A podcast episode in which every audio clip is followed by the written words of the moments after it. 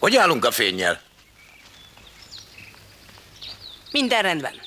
Kisem. Felkészült mindenki? Harmadik kurblizásra indulhatunk. Kezdhetjük. Tessék!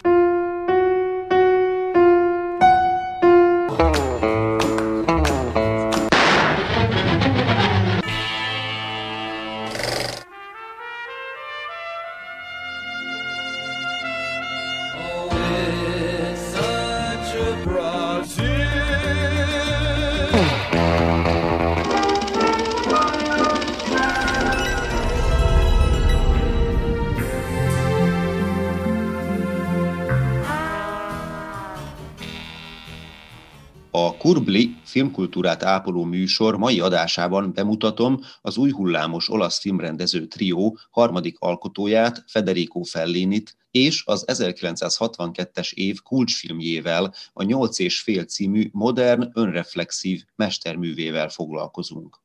A fekete-fehér film tulajdonképpen Federico Fellini rendezői portréja, szerzői mentális utazása, modern, melodramatikus önarcképe, önfelszabadító vallomása és önéletrajzi motivumokkal teli mesterbűve, amit az alkotó kisebbségi frusztrációin alapuló válsága hívott életre. Fellini már a film elején tisztázza, ez a film saját művészi víziója saját magáról, ahogy filmet rendez.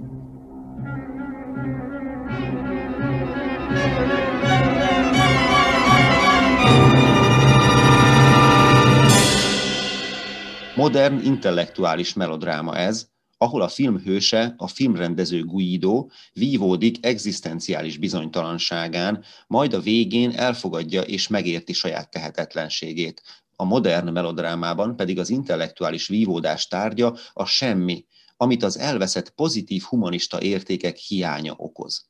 A filmbéli megfáradt rendező, azaz Guido rádöbben, hogy nem is ő irányítja a szálakat, csupán a körülmények áldozata, és a függetlensége látszólagos. A filmrendezés, mint isteni cselekedet itt leképeződik, és az egyszemélyes teremtő pozíciója eleinte elbizonytalanodik. A szerző immáron kívülről kritikusan szemléli saját alkotó folyamatát, miközben rádöbben ennek a tevékenységnek a látszólagosságára, arra, hogy a filmkészítés folyamatában ő is csupán a valódi isteni színjáték egy kiemelt, de mégiscsak felhasznált játékszere aztán a végére mégis minden a helyére kerül Fellini fényel írt filmköltészeti vallomásában.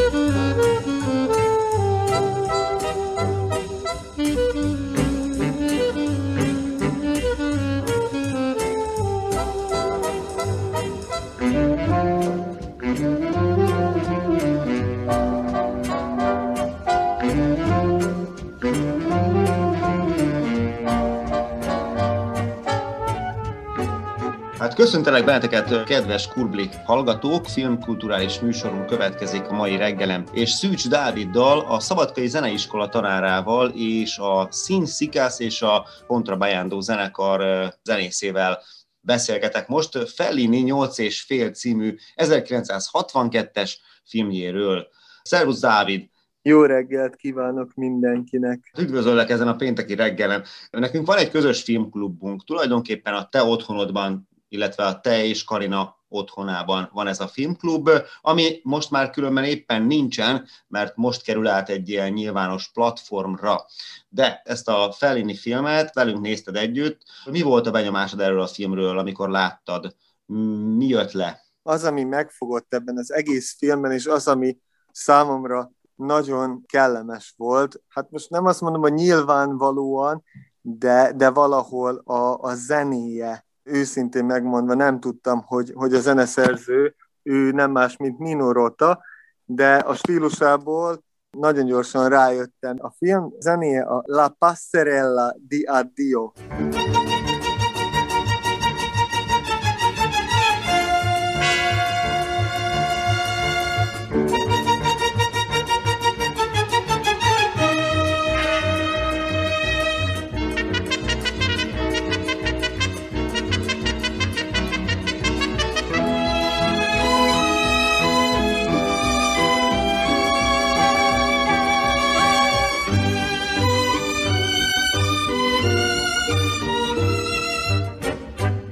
Kutattad, ezt a zenét, ez volt a diplomamunkád Nino Róta. Úgyhogy most nagyon célirányosan kerestem a beszélgető partneremet ma. Nino Rótáról tudná valamit mesélni? Igen, hát ez úgy néz ki, hogy Nino Rota amellett, hogy filmzenéket írt, írt szimfonikus zenekarra is műveket, sőt, mi több, írt nagybőgőre is. Tehát én nekem az első találkozásom Rótával, ez pontosan a Divertimento Concertante volt, amit nagybőgőre és zenekarra írt. Nagyon egyedi mű volt, rögtön az első pár akkordjánál egyszerűen hallani lehetett, hogy ez egy olyan zeneszerző, aki a filmzenében mozog, olyan stílusban mozog, ami teljesen ötvözi a filmzenét és a komoly zenét laikus füllel is hallgatva szerintem teljes mértékben szimpatikus ez a zene. Tehát sikerül neki ötvöznie azt a irányzatot, hogy ugye komoly zene, és azt, hogy filmzene. Igen. Tehát, hogy mit értesz az alatt, hogy filmzene? Hogy egy ilyen komoly zeneszerző, amikor filmre zenét szerez, akkor az nem is tudom pontosan, hogy valójában mit jelent. Talán az a fő különbség, hogy míg a, a komoly zenénél tényleg vannak azok a törvények, amelyeket be kell tartani, és amelyek szerint alkotni kell, akár egy szimfóniát, akár egy koncertművet. Itt a Rota esetében ő már magát, azt a művet, amelyet én játszottam, tehát ezt a Divertimento Concertantet, ezt is nagyon szabadra hagyta. Tehát olyan témákat hozott, ami már-már komikus. Egy viccet csinált, de nagyon jó ízléssel hozzátette ezt a szeszélyességet, ezt a, ezt a viccet.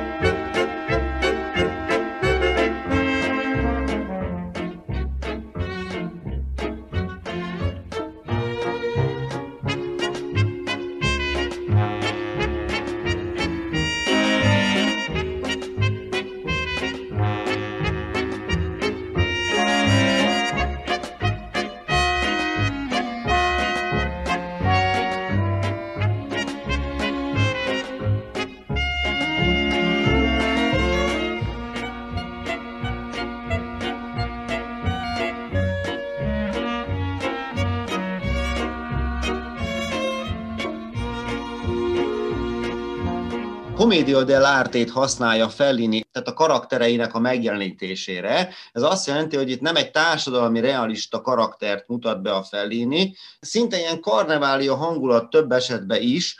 Ez nagyon jó, én ezt mondjuk nem tudtam, de a zenei részére is, is ez volt a jellemző. Tehát a témáknál nagyon kiélezett, nagyon magas ugrásokat használt egy-egy témában. Tira, papari, pap, viccelődött teljesen a hangokkal, és, és ezt használta, ez volt szerintem egyike a, a fő motivumának, hogy megírja ezt az egészet. Ugye ez egy négytételes mű, és a, a harmadik tétele ott azért úgy, úgy megmutatja azt, hogy figyeljetek, oké, én lehet, hogy most viccelődök, de azért tudok komolyan is dolgozni, és egy csodálatos lirikus harmadik tételt hallhatunk tőle.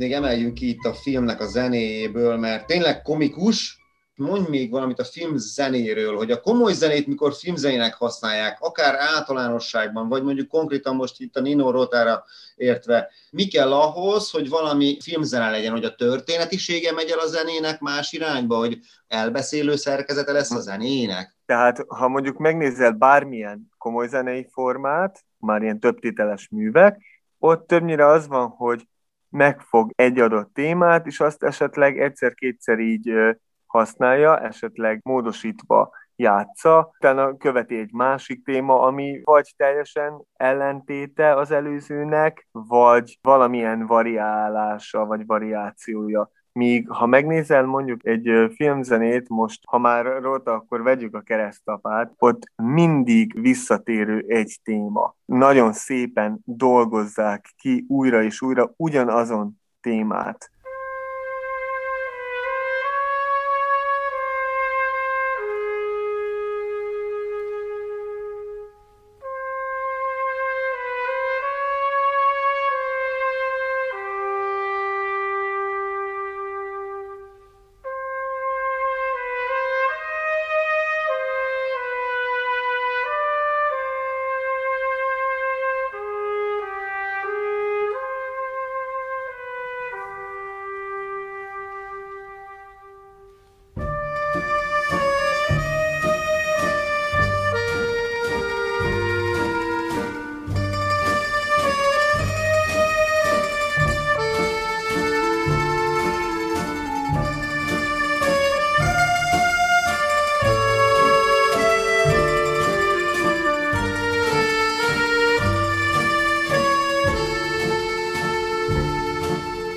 Arra emlékszem, hogy az összes jelenet, ami zenével volt egybekötve, vagy zenei aláfestés volt, tehát mondhatjuk azt is, hogy film aláfestés volt a zenéhez, és nem pedig fordítottan. Tehát uh-huh. nem kísérő dallamot hallhatunk, hanem a dallam kifejezéséhez a kép idomult.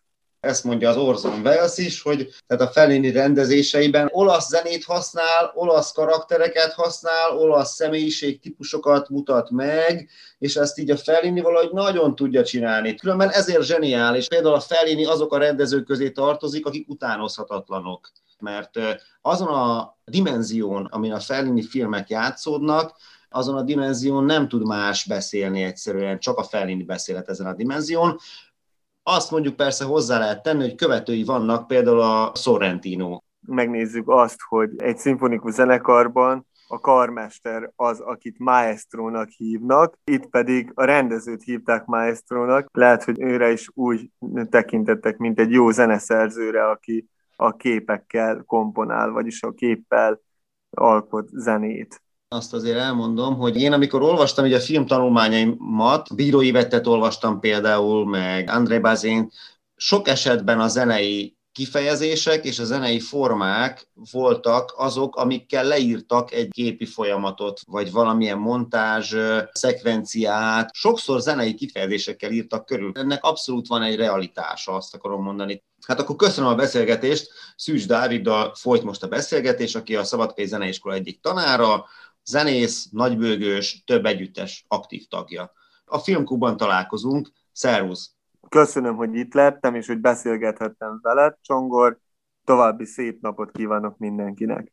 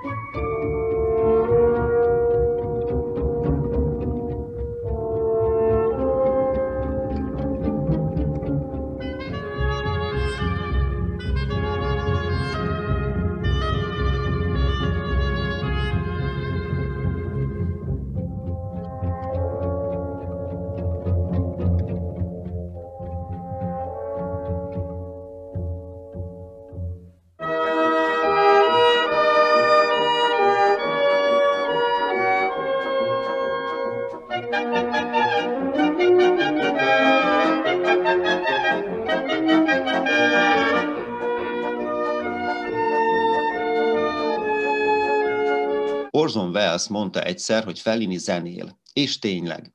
Nino Rota zenéjére a maestro mozgóképei olykor, mintha mellé rendelődnének, és nyomatékosítanák a film így még dominánsabbá váló fikcióját. Minden esetre a zenei taktusok egybecsengnek a részlet gazdagon felépített kifejező képmontázsal, miközben az ellibbenő történettöredékek színes karaktereinek, expresszíven sugárzó lélekfényei felszínes könnyedséget is árasztanak egyben. Így van ez a beérett szerző 8 és fél című filmjében is. Fellini önreflexív mesterműve a filmalkotás folyamatát egy férfi filmrendező intellektuális vívódásain és főleg színésznőivel folytatott viszonyulásain keresztül járja körül. Ráadásul a maestro, ahogy akkor Fellinit a filmgyárban mindenki hívta, 1962-ben készített fekete-fehér filmje Korszakhatár is, a modern filmművészet és a modern filmszerző nagykorúvá érésének legfontosabb tapasztalása. Befelé forduló, önvizsgáló és kifelé tekintő teátrális stílusú intellektuális alkotás ez egyben. Reflexív mentális utazás, mely felszabadítja a szerzői individumot, és ezzel a film története során utoljára függetleníti a hetedik művészetet a társművészetek békjóitól a közvetetten és közvetlenül is Fellini saját szemszögét érzékeltető kamera sürök, forog, táncol, a filmstúdióban elszabadul a térben, és a leghétköznapibb természetességgel rajzolja fel a szerző vízióját és filozófikus szorongó viszonyát környezetéhez, melyben Mastroianni Fellini alteregóján kívül a legmeghatározóbb rezonőrök a nők a filmrendező, miközben elemzi az őt körülvevő hölgyekhez való viszonyát, a női arhetipusok színes habitusai, Nino Rota zseniális zenéje és a történetet akrobatikusan felskiccelő montázs együttesen egy olyan karneváli hangulatot teremtenek, mely markánsan eltér az összes korabeli olasz rendezőzseni megalkotott atmoszférájától szereplői nem kizárólag a társadalmi, kulturális környezet valós karakterei, mivel a figurák karikatúraszerű, képregénybe illő megjelenítése nem pusztán realista, hanem a Comédia del Arte rögtönzött színjátékaiból ismerhető kiforrott lélektani profilok. Kovács András Bálint teszi hozzá, nála a társadalmi típusok pszichológiai maszkokká válnak.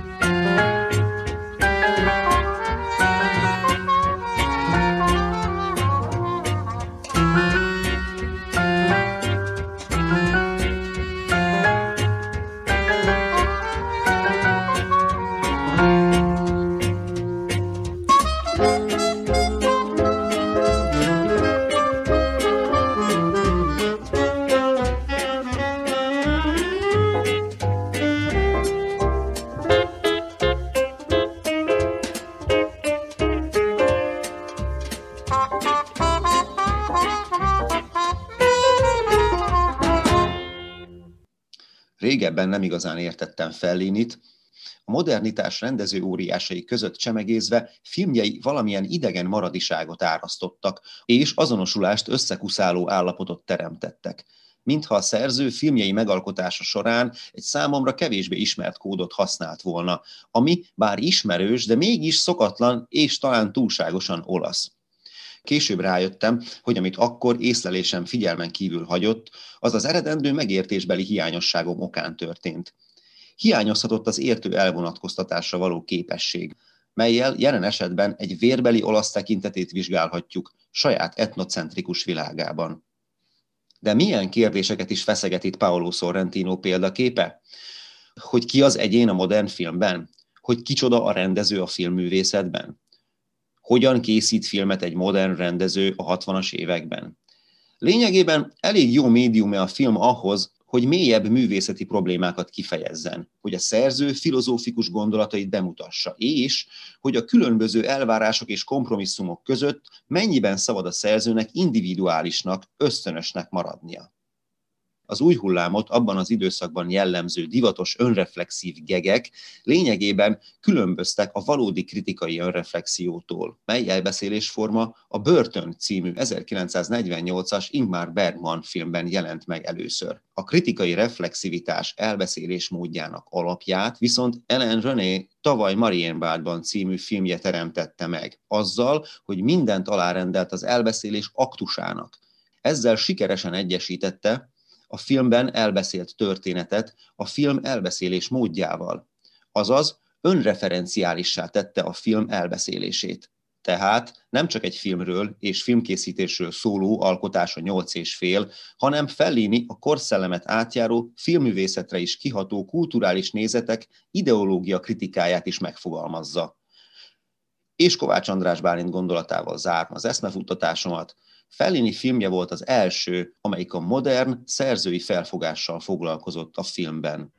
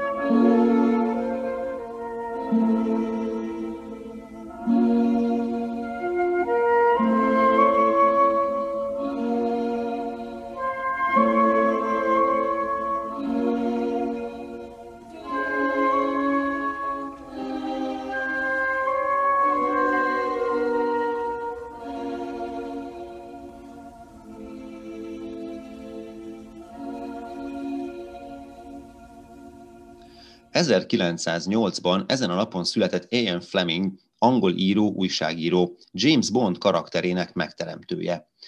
Fleming számos regényt és novellát írt hőse kalandjairól. A kitalált angol kémről megjelent 1953-as eredeti mű címe Casino Royale. Az első filmadaptáció Dr. No címen 9 évre rá 1962-ben debütált az angol mozikban Sir Thomas Sean Connery, skót színésszel a címszerepben.